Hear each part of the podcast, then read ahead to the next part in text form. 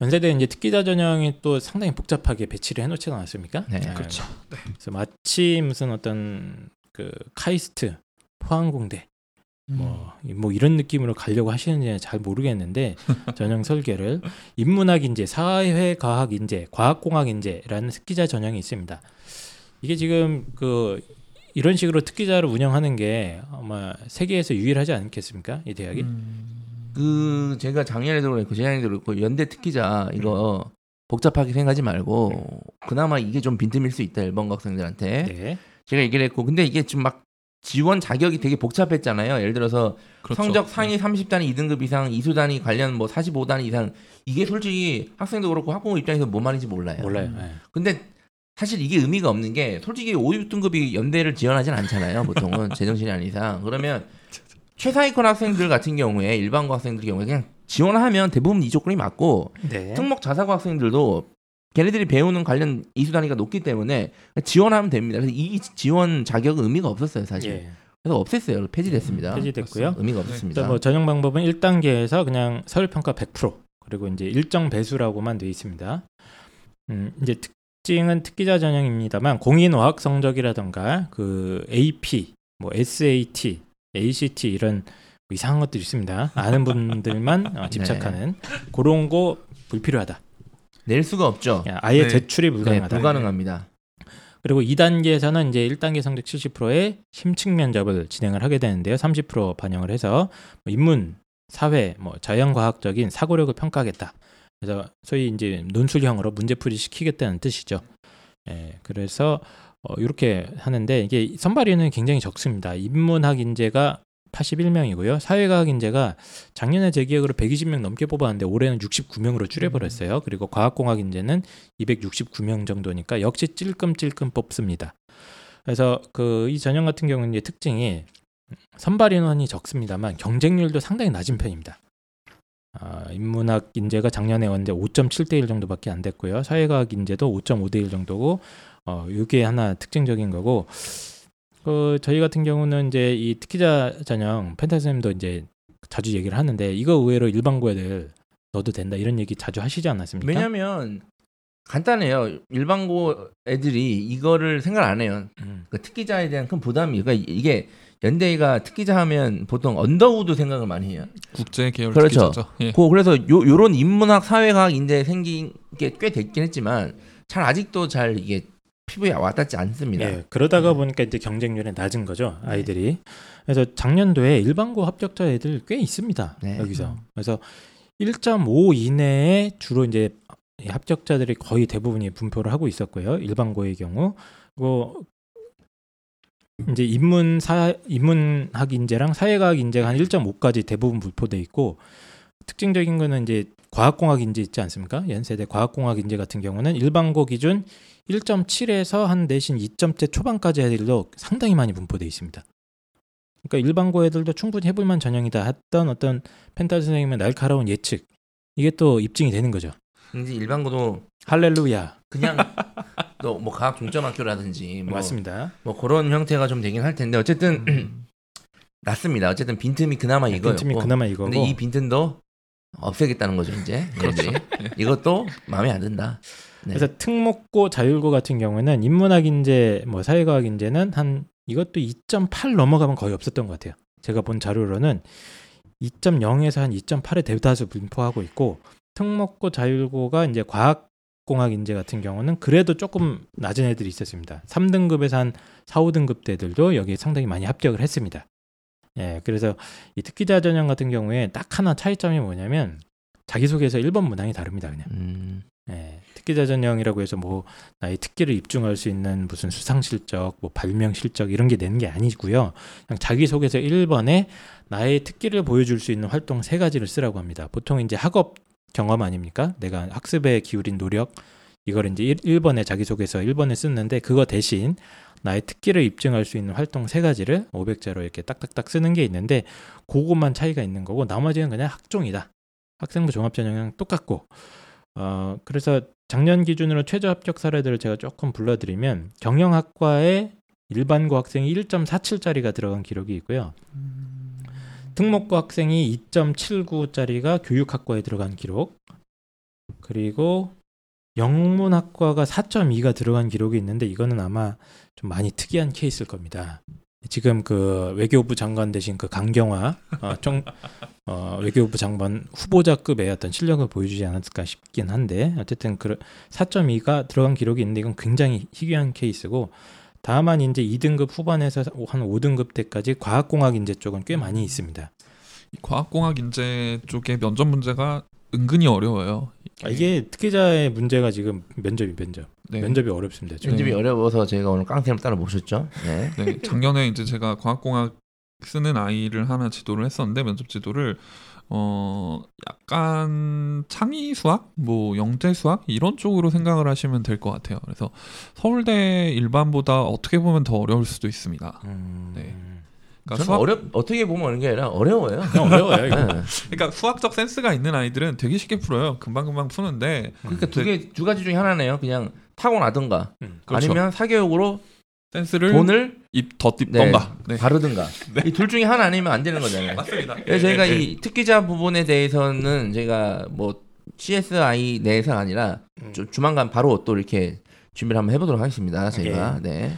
그래서 어쨌든 간에 그 이 특기자 전형 같은 경우는 수능 최저도 없기 때문에 음. 1단계를 통과한다고 해도 면접이 관건입니다. 이거는. 네. 예, 면접이 굉장히 큰 어, 장애물이 될 것이고요. 그래서 저희가 자, 자주 얘기하는 게 서울대 일반 전형급을 노릴 수 있는 학생들 있지 않습니까? 내신도 한 1.5 이내로 들어와 있고 나름대로 이제 비교과도 화려하게 관리된 학생이라면 차라리 특기자로 넣는 것도 괜찮다. 내가 자꾸 말씀드리는 게 특기자가 오히려 일반고 아이들이 이제 뚫고 들어갈 틈이 있긴 있다. 다만 이제 자기소개서 1번이 문제겠죠. 선생님 저 특기가 없는데 어떻게 특기자를 넣습니까? 이렇게 접근합니다, 애들이. 네, 맞아요. 네 맞습니다. 그러니까 이건 이건 마- 이름은 특기자인데 이거는 특기랑 상관없는 거니까 그냥 음, 살아있는 넣어라. 게 느끼죠. 네, 넣었으면 좋겠어요. 왜냐면 이게 경쟁률이 낮아요. 5대 1이니까 뭐 다섯 명 중에 두 명만 제끼면 1, 1, 1단계 안에 걸려 들어갈 가능성이 있지 않습니까? 근데 생각보다 이게 제가 설명해도 하고 저희가 주장하는 내용이 많이 안 들으시니까 저희가 사실 뭐 수험생 55만 명 생각하면 아주 엄청나게 안 듣는 거 아닙니까 저희 방송을 그러니까 그렇죠. 네. 적극적으로 예. 아, 그렇다고 우리 아이 막 6등급인데 너란 얘기가 아니라 연대를 지원할 생각이 있다. 어? 근데 저희 종합 전형을 쓰려고 한다. 그럼 차라리 특기자 전형이 네. 오히려 좋은 우수형이- 포인트가 네. 될 수도 있다. 활동 우수형이나 면접형보단 이쪽이 낫다. 근데 이제 이렇게. 생각한다니까. 그럼 만약에 특기자 썼다 떨어지면 아이씨 그냥 차라리 종합 전형 넣을 거야. 이렇게 생각합니다. 맞아요. 근데 저는 특기자 전형에서 만약에 1단계를 떨어졌다? 그럼 저는 음. 활동 우수형에서도 떨어졌을 확률이 매우 높다고 생각합니다. 저는. 어쨌든 특기자 전형에 대해서 뭐 이런 음, 빈틈이라고 하기는 좀 어렵고 어쨌든 이- 저희가 이거를 무조건 넣어라 이게 아니고 고려를 해달라는 거예요. 아, 네. 연대 어차피 지원하실 분들 같은 경우에 특히 이제 일반고에서 뭐 서울대급 노리는 학생들, 뭐 네. 서울대 지역균형 자원이나 이런 학생들 같은 경우는 뭐 쓸 수 있는 카드가 많지 않지 않습니까? 음. 네. 어떠한 특기도 요구하지 않는다. 네. 그리고 작년에도 제가 일선학교 전교생들 이제 얘기하면서 이걸 적극적으로 얘기를 했는데 이걸 일단 학생들한테 설득하는 게 되게 네, 힘들었어요. 애들이 안 써요. 음, 맞아요. 아, 예, 그래도 예, 그렇죠. 그런데 예. 설득이 된 학생들은 결국 또 안 쓰는 이유가 학교 담임 선생님들이 또 못 쓰게 합니다. 맞습니다. 맞습니다. 네. 그래서 이런 부분을 조금 더 창의적으로 생각하시면 네. 좀 네. 특히 좀 과학공학 쪽 계열은 예, 선발 인원이 이건 269명이면은 엄청 많은 겁니다. 음. 그 학교 생활 그 활동 우수형보다 많을 거예요 아마. 그 이과 쪽만 예, 따지면. 이과 쪽만 따지면 그렇기 때문에 이쪽 학생들은 좀 적극 써봐라. 네. 예, 저는 네. 그 관성이라고 봐요. 남들이 이제 다 하는 거 따라하고 음. 뭐 이렇게 막 다수가 가는 길을 가는 게 일종의 관성이라고 보는데 관성은 관성이 아니라 이게 아, 이름 때문에 겁먹어서 그래요. 그런가요? 예. 예, 특기 아무리 생각해도 나는 아닌 것 같다. 살아있는 게 특기입니다, 여러분. 자 그러면 이제 어, 일반적인 특기자 전형을 좀 살펴봤고요. 연세대는 어, 아주 특별한 학교 아닙니까? 그렇죠. 그렇기 때문에 네. 또 특별한 특기자 전형을 또 하나 운영하고 있습니다. 특기자 중에 또 특별한 그렇죠. 이게 진짜 특기자죠. 예, 이른바 그렇죠. 아, 국제 계열 특기자입니다. 아 일단 이거는 이름부터가 짜증납니다. 아 이게 좀- 쉽게 말씀드리면 예전에 영어 특기자 생각하시면 간단합니다. 예 사실 예, 적폐죠.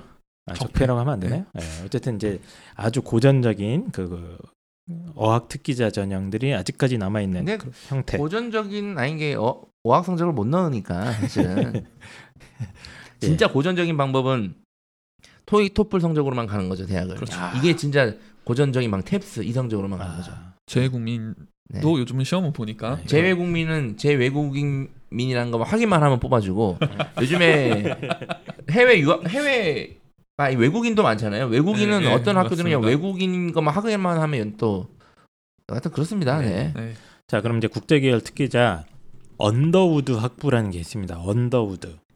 언더우드가 그 창립자분 아니십니까? 맞습니다. 네, 그래서 언더우드 학부 어, 줄임말로 UD라고 합니다. 언더우드. 그래서 UD.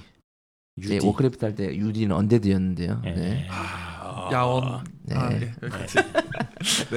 어, UD 이게 이제 또 인문사회 쪽이 있고 생명공학 쪽이 15명, 인문사회 쪽이 112명입니다. 그 다음에 그건 이름도 뭐, 뭐 이게 뭐야? 융합 인문 사회 계열이라고 해서 HASS라고 합니다. HASS. Humanity, 뭐예요, 그럼? Humanity, art, art, social, social. Science. 이 H를 빼면 ass 아닙니까? 그렇죠. 아, 죄송합니다. 네. HASS 계열이 하나 있고요. 이게 82명 선발. 그다음에 또 아시아 학부에서 20명 선발. 그다음에 또 융합 과학 공학 계열이라고 해서 이건 또 ISE. 네, Integrated Science and Engineering 이렇게 어. 그래요? 저는 네. 그냥 IC인 줄 알았는데요.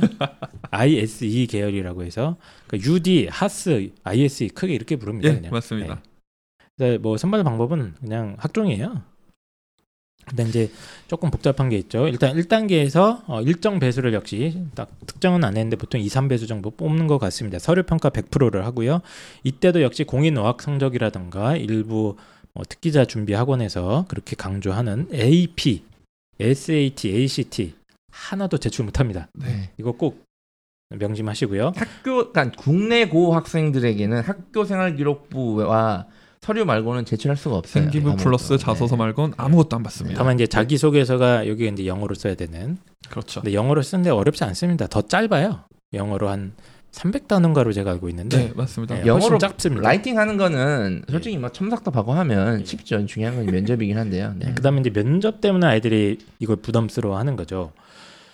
어, 일단 1단계 성적 70%에 심층 면접 30% 이렇게 진행이 되는데 이건 저도 이 면접 방법 설명도 못 하겠어요. 자, 네, 어, 전문가가 해주시죠. 네, 네, 제가 해보도록 하겠습니다. 일단 UD는 UD 언더우드. 예, 언더우드 아까 이제 인문사회와 생명공학 이렇게 두 계열이 있는데 어 영어로 종합적 사고력을 평가를 합니다. 예, 영어로 종합적 사고력을 평가하겠다. 이게 그러니까 제가 예. 예. 쉽게 말씀드리면 그냥 그냥 다 영어 면접이에요. 다 영어 면접인데 보통은 세 문항이 나옵니다. 세 문항이 나오고 어 1번과 2번은 그 약간 어려운 약간 쉬운 논술형 문제 뭐 그 정도로 생각을 하시면 되는데 난이도가 어렵지가 않아요. 정말 쉬워요. 이게 영어 지문이 하나 나오고요. 네. 영어 지문의 길이는 약 그 아이들이 EBS 수능 그 문제 그렇죠. 푸는 예, 거에 예. 조금 더 그보다 짧은 형태로 네. 어 그리고 이제 이 작년 거 문제를 제가 보고 있는데 The Idols of the Cave 동굴의 우상입니까 이게 이게 철학가에 나오는 거 아닌가요? 동굴의 의상하면 그분이 생각나네요. 동굴의 우상을 개념을 설명하는 네. 지문이 주어졌는데 이게 이제 영어로 네, 나와 있는데 영어로 뭐 단어 나오고. 수준이 어렵진 않습니다. 솔직히 음. 말씀드리면 다만 이제 내용이 조금 이제 조금 어- 어렵게 느껴질 수 있을 것 같고 이 두 번째는 뭐예요 이거 두 번째 지문 두 번째는 제가 알기로 1984라는 음. 책의 일부라고 하던데 저도 1984년 네 읽어보진 않았습니다. 아직. 1984라는 조지 오웰의 소설 그 아. 일부를 이렇게 발췌를 한 철학과의 네. 포스가 나오는군요. 이. 두 지문을 가지고 뭘 물어봅니다. 아, 네. 그래서 이거를 갖다가 이제 영어로 대답을 하면 되는 거죠. 그렇죠. 제시문도 영어고요. 어, 아이들도 이제 영어로 답변을 해야 하고 어 이렇게 이제 두 문항이 구성이 되고 3번 같은 경우에 그냥 학생들 인성 면접이라고 보시면 됩니다. 음. 예. 어쨌든 영어로 어, 음. 지문을 읽고 대답도 그러니까 하고 핵심은 영어 학생부 종합 뭐 인문사회 특기자 이 국제계열 특기자 방식은 똑같아요. 수능 최저 있냐 없냐 차이. 근데 어쨌든 2단계가 이건 영어다. 예, 면접이, 영어다. 영어로 진행된다. 예. 그 네, 차이가 있다. 고부담만 네. 조금 예. 있다. UD의 경우. 예, 예. 그래서 이게 언더우드는 완전 풀 완전 영어로 영어. 진행이 되고 예, 근데. 나머지는 조금 다릅니다. 나머지를 그렇죠. 하면 이제 하스, 하스와 ISE, 뭐 ISE 아시아 학부도 예. 있고요. 예, 이렇게 되는데 이 친구들은 어, 문항이 세 문항이에요. 마찬가지로 문항이 세 문항인데 어, 안타깝게도 제시문은 다 영어입니다. 아, 제시문은 제시문은 또 영어다. 네, 제시문은 영어로 나오지만 답변은 한국어로 해도 돼요. 와. 영어로 해도 되죠. 영어로 해도 됩니다. 네. 자신 있으면. 네. 예, 음. 자신 있으면 영어로 해도 되는데 그렇다고 뭐 거기에 추가적으로 어떤 베네핏을 주지는 않습니다. 음. 예, 똑같이 평가를 한다라고 일단 얘기를 하고 어 근데 그게 말이 안 되는 게 차이 없다라고 하지만 솔직히 그게 차이가 있을 수 없. 이게 그렇잖아요, 솔직히. 근데. 예, 근데 경험적으로 봤을 때 영어로 답하는 놈은 한 놈도 없습니다. 아, 그렇죠. 네. 일부 이제 해외고 출신 중에 그렇지. 아, 너무 이렇게 거기 적응을 많이 해서 한국말을 못하는 애들이 있어요. 여기는 해외고 저기 선발인을 따로 정해두지 않았나요? 이거? 맞습니다. 예, 네. UD도 그렇고 하스도 그렇고 ISE도 그렇고 국내고와 해외고를 따로 뽑아요. 네. 지금 말씀드리는 이제 모집 인원은 다 국내고 국내고. 기준으로 이제 말씀을 드리는 거고, 예, 그래서 영어로 뭐 꼭 답변을 해야 된다. 그 부담은 없으셔도 됩니다. 네. 다만 이제 제시문이 영어로 나오기 때문에 그거를 어, 분석하고 문제를 이해할 수 있느냐, 이제 그게 조금 부담이 되는 거죠. 그렇습니다. 그래서 예, 이제 아시아 학부 및 하스 그 융합 인문 사회 계열 같은 경우는 어, 인문 사회적 심층 사고력을 평가하겠다. 네 그리고 ISE 같은 경우에는 수학, 과학, 심층 사고력을 평가하겠다. 그렇죠. 이렇게 나와 예, 있죠. 예. 그래서 논술 문제를 풀리는데 어, 네. 제시문이 영어고 어, 대답은 한국어로 해도 된다. 맞습니다. 예. 작년도 하스 같은 경우에는 문제 1번이 그 UD하고 지문이 거의 똑같아요. UD 똑같네. 지문이 똑같은데 뒤에 몇 문장이 추가가 됐어요. 예. 그러고 이제 문제가 약간 다르죠. 그래서 크게 어렵지 않습니다. 예. 그리고 ISE 같은 경우에는 이제 수학이나 혹은 과학과 관련된 지문을 던져주고 거기에 대해서 이제 학생들의 어떤 어, 의견을 묻는 건데 음, 요것도 논술 문제를 조금 재밌는 것들을 많이 풀어본 학생들이라면 그렇게까지 어려워하진 않을 거예요.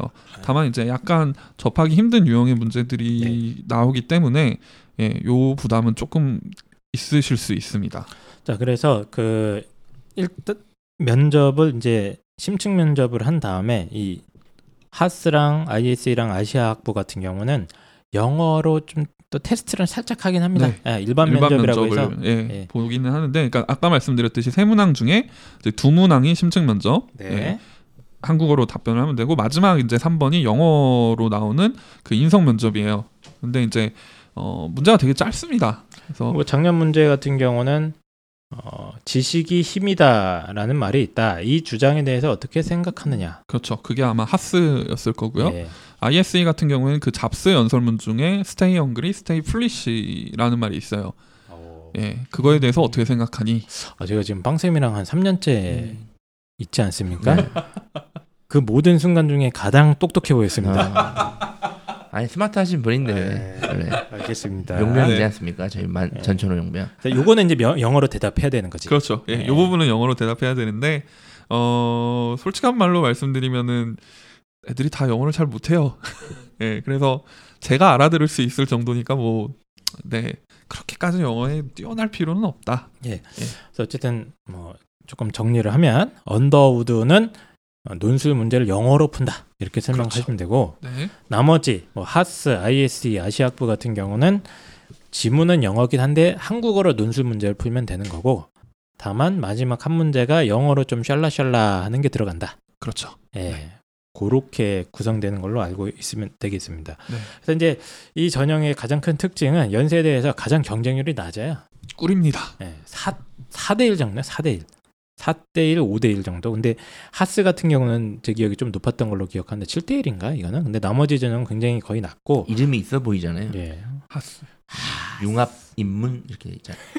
그럼 일반 고 학생들 중에 영어를 그래도 잘하는 애들 있잖아요. 좋아하고 그렇죠. 리더도 네. 최상위권이고 그러면 네. 지원하면 됩니까?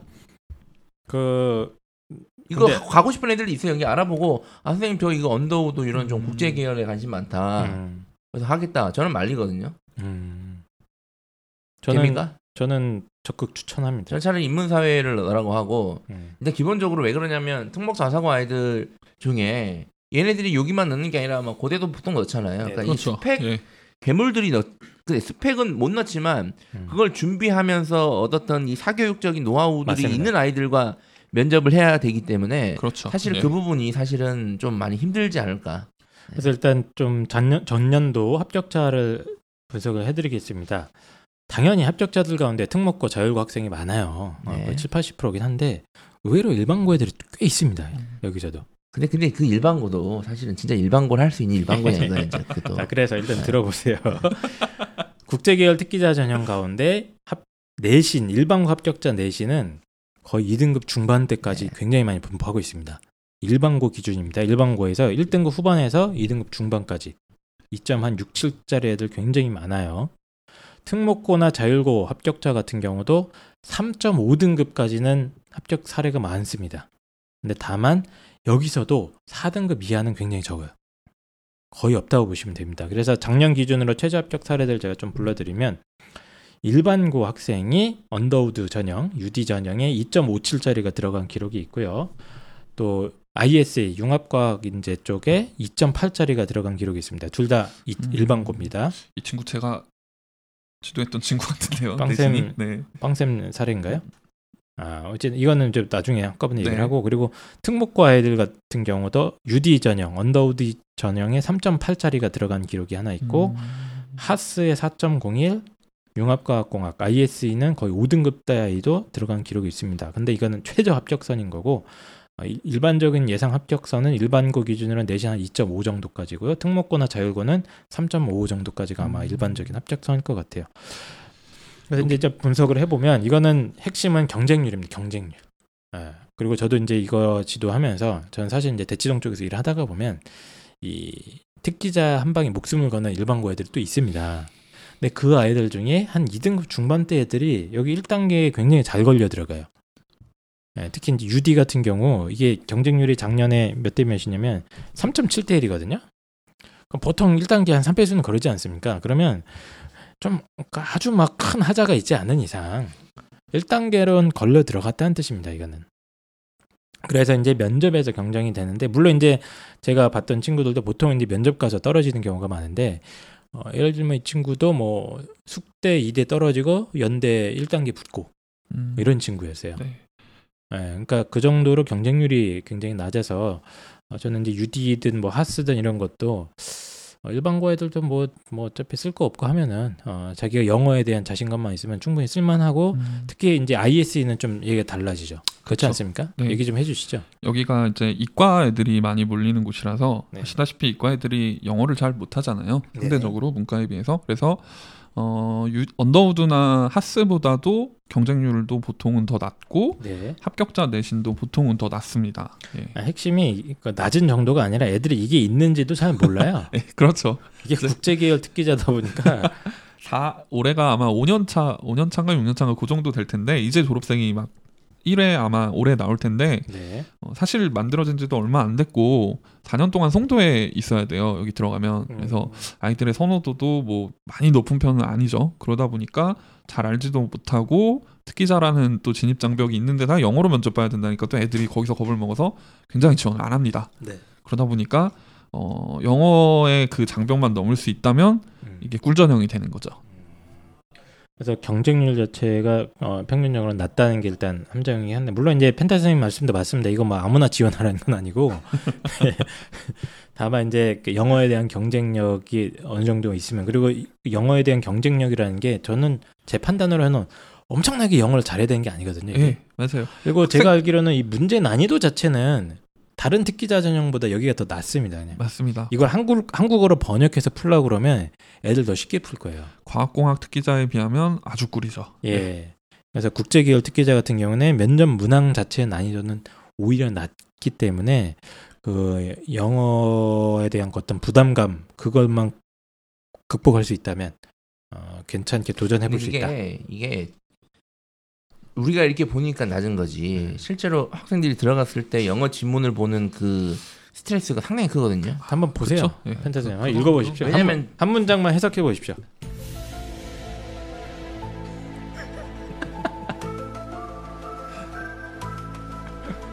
그렇네요. 아, 저도 뭐 그냥 무슨 얘기인지 알 것 같긴 한데 아, 그래, 전 뭔지 네. 모르겠어요. 어, 어쨌든 어, 난이도 자체는 낮고 그렇기 때문에 유, 이, 왜냐면 이, 이 국제 계열도 어차피 연대 지금 일반 고 애들이 뚫고 들어갈 틈이 없지 않습니까? 그래서 저희가 자꾸 강조드리는 건데 오히려 이런 것도 의외로 빈틈이 된다.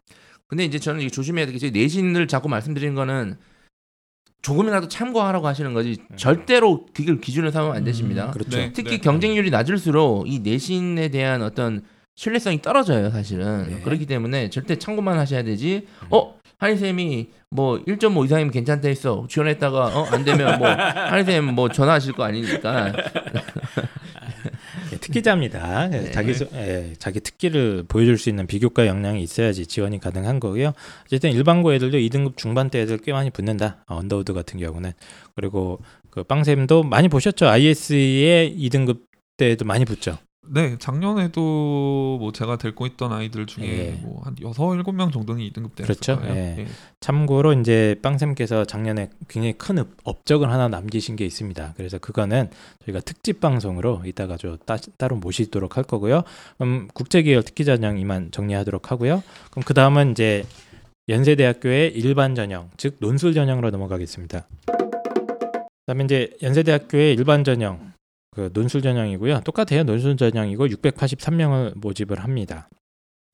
작년 같은 경우에 경쟁률이 거의 35대 1 전, 정도였는데요. 올해는 이제 시험 일자가 11월 18일로 어, 완전히 미뤄졌죠. 그래서 올해 16일이 수능입니다. 11월 16일 수능 보고 이틀 후에 수능을 보는 걸로 대폭 조정이 됐기 때문에 어, 아마도 이것 때문에 지금 뭐그 뭐 최상위권 대학의 어, 많은 매력을 느끼시는 학부모 학생분들이 혹시 혹시 여기서 기회의 땅이 되지 않을까? 굉장히 많은 분들이 노리고 있습니다. 작년에는 이제 혹시나도 납치되지 않을까 하는 학생들이 논술을 안 썼어요 연대 논술을. 그래서 어, 고대나 성대보다 논술 전형 경쟁률이 굉장히 낮은 편이었는데 아마 올해는 꽤 많이 올라갈 것으로 보입니다. 최소 40대 1에서 45대 1까지 좀 보는데요. 근데 다만 이제 허수 지원자가 엄청나게 많을 것이다. 그래서 최상위권 대학 지원자들이 어, 그러니까 서영고 쓰는 아이들이 일단 연대를 일단 써놓을 거거든요 일단 예, 그런 분위기이기 때문에 어, 경쟁률은 높아가지겠지만 어, 허수 지원자들이 많다. 아, 이렇게 설명을 드리고 수능 최저 학력 기준이 상당히 높습니다. 일단 영어는 무조건 2등급 이내로 맞춰야 되고요. 나머지 영어 빼고 국어, 수학, 그리고 탐구 1, 탐구 2, 총 4과목 있지 않습니까? 이 4과목 합이 인문계열 가- 경우에 7을 맞춰야 돼요. 실 많이 자연은 빡빡하네요. 8을 맞춰야 되고요. 맞죠? 그래서 높아요. 네, 상당히 음. 높게 걸려 있고 꽤이 정도면 수능 최저 충족률이 3분의 1 미만이거든요. 또 비인기 전공 같은 경우는 더 낮기 때문에 제 생각으로는 어, 연세대학교 이제 논술 전형 같은 경우도 사실상 거의 수능 전형이다. 수능 아, 최저 수능을 맞추느냐? 연대가 높지만 그래도 맞추는 학생들이 그래도 30%는 예, 보통 30% 예전에는 정도입니다. 학교에서 발표 예. 얘네들 발표할 때는 6, 70%는 된다 인문계는 심지어 뭐 이렇게 음. 얘기를 하긴 했는데 저는 이렇게 생각합니다. 이게 연대가 경쟁률이 고대보다 낮은 이유가 수능 전에 응시를 했었어. 그것도 있지만 저는 그건 극히 일부고 솔직히 연대 논술을 쓰면서 납치를 생각하는 학생들이 그렇게 많지는 않거든요. 아. 생각보다 많습니다. 그건 제정신이 아닌 일이죠, 얘네들은. 저 그랬다니까요? 아 근데 그 예전 얘기고 현 시스템에서는 논술 쓰는 학생들이 종합을 못 쓰니까 논술 쓰는 거잖아요. 그러니까 그렇죠. 예. 사실은 논술 쓰면서 연세대가 최고 학교인 거예요, 사실. 그래서 그런 목적보다는 어 여러 가지 의미죠. 예를 들어서 일반고 학생들이 많이 안 쓴다는 거. 고대가 작년까지 그래도 일반고 학생들이 논술 쓰기에 그래도 가능성이 있어 보이는 저는 체제고 연대는 부담스러우니까 안 쓴다는 거. 그리고 특목 자사고 학생들 중에서 그냥 뭐 수능 전이니까 그냥 시험이 수능 전에 있다는 거 부담 때문에 이런 복합적인 요소가 해서 경쟁률이 낮은 거지. 그냥 저는 제 생각에는 수능 전에 있기 때문에 납치 때문에 그렇다는 거는 조금 그렇습니다. 그래서 연대의 경쟁자들의 어떤 상태가 상당히 강합니다. 음. 고대 예전 고대보다 다른 학교보다는 일반고 학생들이 섞여 있는 비중이 훨씬 낮아요, 사실은. 그래서 어쨌든 그 수능 최저 맞출 경우에 실질적인 경쟁률은 10대 1 미만으로 저는 보긴 하거든요. 왜냐하면 허수가 워낙 많을 거고 그리고 그 이제 서영고의 학종으로 넣는 애들이 어, 준비된 애들 있지 않습니까? 이 정도면 난 됐다. 이런 아이들이 쓸 카드가 여섯 장이 안 나오거든요. 그래서 그 여섯 장을 맞추느라 상당수가 이제 연대 논술을 찌를 가능성이 굉장히 높아요. 예, 인문계도 그렇고 자연계도 그렇고 그래서 그런 것까지 예상을 한다면 뭐 실질 경쟁률이 아주 높지는 않으니까 이것도 이제 어, 수능 최저 맞추는데 어, 최선을 다하는 게 일단 일차적인 과제다. 어, 그걸 맞추는 순간 어, 합격 확률도 상당히 기대해 볼 수 있겠다. 아, 이 정도만 얘기하고 넘어가겠습니다. 어쨌든 연대는 뭐 내신은 큰 의미가 없기 때문에 저는 학연 확률이 네. 거의 없다고 보는데요. 지금 저는 예, 시험 일자와 수능 최저 말고는 크게 변동 사항이 예, 없는 큰 거죠. 변동이 예. 없다. 아, 그리고 논술 회의론자 아, 펜타 선생님께서는 논술 아. 회의론자 기사지만 고대가 없어졌기 때문에 일단은 논술 카드를 연대로 첫 번째 카드로 쓸 가능성이 상당히 높고 엄청 많죠. 되든 안 되든 쓸 네. 가능성이 네. 높고 그리고 경쟁률은 상당히 부풀려질 가능성은 없지만 어쨌든 한의생께서 얘기하셨던 진짜 경쟁자들은 음. 줄어들겠죠. 하지만 예를 들어서 인서울권에 있는 다른 학교도 실질 경쟁자는 줄어들잖아요. 근데 거기서는 일반고 학생들끼리 주로 경쟁이고는 최상위권 특목 자사고 애들과 논술로 경쟁을 해야 되는 대목이기 때문에 아, 일반고 학생들이 과연 논술로 연대를 뚫을 수 있냐 저는 매우 회의적입니다. 사실. 그렇게 해석할 수도 있겠네요. 네. 알겠습니다. 그러면 이제 마지막으로 총정리를 한번 해보죠. 네, 쓰지 마라. 국정조사가 필요하다로 끝내. 예. 연세대 같은 경우 특기, 특징 중에 하나가 이제 학생부 종합전형이 두 개잖아요. 네. 면접형, 활동 우수형 두 네. 가지가 있는데 이 친구들이 또 살짝 꼼수를 쓴 게 둘 다 지원 가능하다라고 적어놨습니다. 음, 둘 다. 왜냐하면 이제 연세대 지원자가 계속 줄어들고 있어요. 요즘 수시에서 워낙 이제 일반고에 대한 어떤 뭐라고 해야 되죠? 차별까지는 아닙니다만 어떤 좀 안 좋은 분위기 이런 게 퍼져 있다 보니까 애들이 지원을 안 하는데 그것 때문인지 모르겠습니다만 어쨌든 둘 다 쓸 수 있게 배려를 해줬습니다. 그래서 내신 자신 있으면 둘 다 지원해도 되는 거고요. 연대는 계속 강조하지만 학종 선발 인원이 매우 적은 학교입니다. 특기자를 빼면 730명 정도밖에 안 되는데 이게 서울대 한 4분의 1밖에 안 되거든요. 4분의 3분의 1 수준입니다. 그렇기 때문에 연대 학종 가는 게 역시 어렵다. 이게 이제 이 이유 때문인 거고요. 어, 설픈 내신과 스펙은 그냥 연대는 패스해라. 차라리 서울대를 넣어라.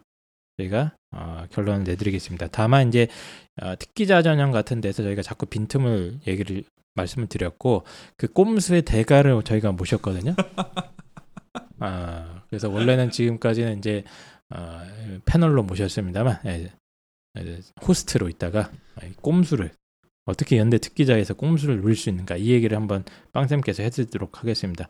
저는 이 그러니까 예를 들어서 서울대도 그렇고 고대도 그렇고 명확하게 어떤 전형을 넣어야 되는지 대부분의 학교들이 그런 식으로 돼 있거든요. 네. 근데 연대는 더 애매해졌어요, 사실은. 음. 그러니까 얘네들이 꼼수를 쳐서 그래서 어떤 느낌이냐면 어장 관리 당하는 느낌이에요. 어장 관리. 어장 관리 어장 당하는 관리. 느낌. 오빠 오늘 저녁에 뭐 해? 그러니까 예를 들어서 내가 좋아하는 여자한테 작업을 작업 막 이렇게 연락도 하고 그래요. 어? 근데 연락했는데 만나지도 않고 답변도 없다가 그래서 포기할 때쯤 되면 또 카톡 오는 거예요, 이제. 오빠 뭐 해? 그럼 밥 먹자 그러면 또 안 먹어요. 막 이런, 이런 느낌? 밥은 안 먹고 어 그러면 커피를 한 잔 해. 커피는 또 안 먹어. 뭐 이런 거는 이런 거예요, 지금 이거. 나쁜 그치. 학교예요. 전국의 어장 관리녀가 나쁜 사람이 됐어요. 막 영화 어, 영화 보자 오빠 영화 보고 싶으면 나 당연히 극장에서 영화 보는 줄 알았는데 집에서 각자 같은 영화를 보면서 정신적 공유를 하자 막 이러고 있고 막 어? 아, 네. 플라토닉이군요. 그래서 어쨌든 아, 연세대 현실은 아직까지는 좀 암울하다. 아, 이렇게 말씀 주시고 빵쌤은 어떻습니까? 예, 뭐 아까도 말씀드렸지만 저도 그 고3 때 연대를 썼어요. 수시로. 당연히 광탈을 했죠. 예. 그해 저희 이제 제 저희 학교에서 서울대를 여섯 명인가를 간 걸로 제가 기억을 하는데 문이과 통틀어서 연대가 0명이었어요. 저는 이제 대전에 있는 일반고를 나왔는데 그때부터 느낀 거죠. 아 연대는 우리 같은 애들은 받지 않는구나. 예. 근데 지- 그게 아직까지도 좀 느껴집니다. 그래서 좀 많이 아쉽기도 하고 그 빵쌤을 안 받은 거 아닙니까? 아 그런가요? 아 근데 넌 저는 안 돼. 아, 거기까지는 생각 못했네요. 네, 그때 그 원서에 사진 붙였어요 안 붙였어요? 부셨습니다. 아, 알겠습니다. 네. 네. 네. 알겠습니다. 그러면 네, 아, 대학 하죠. 예, 예, 대학 CSI 연세 대 편 이것으로 마무리하도록 하겠습니다. 네, 감사합니다. 감사합니다.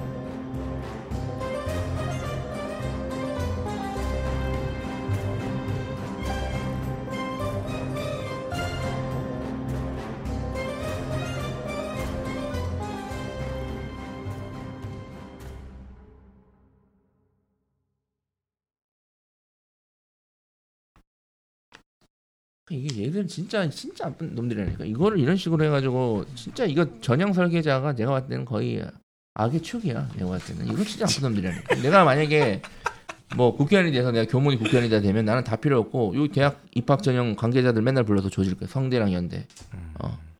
맨날 영혼이 털리도록 그냥 아주 그냥 다시는 한번 다시는 절대 이런 전형으로 아주 꼼수를 못 부리도록 그냥 아주 그냥 탁탁 털어버려요. 영혼까지. 그리고 실제로 하- 대학들이 이걸 발견 그 학교별 합격자들을 발표를 해야 돼. 사실 이 최상위권들은. 그걸 발표하면 내가 봤을 때는 게임이 끝나. 아 근데 진짜 이거는 처음에 봤을 때는 특목고가 오히려 너무 불리하겠는데 싶었는데 좀 아닌 것 같다. 네. 아, 샹 먹었더라. 에이.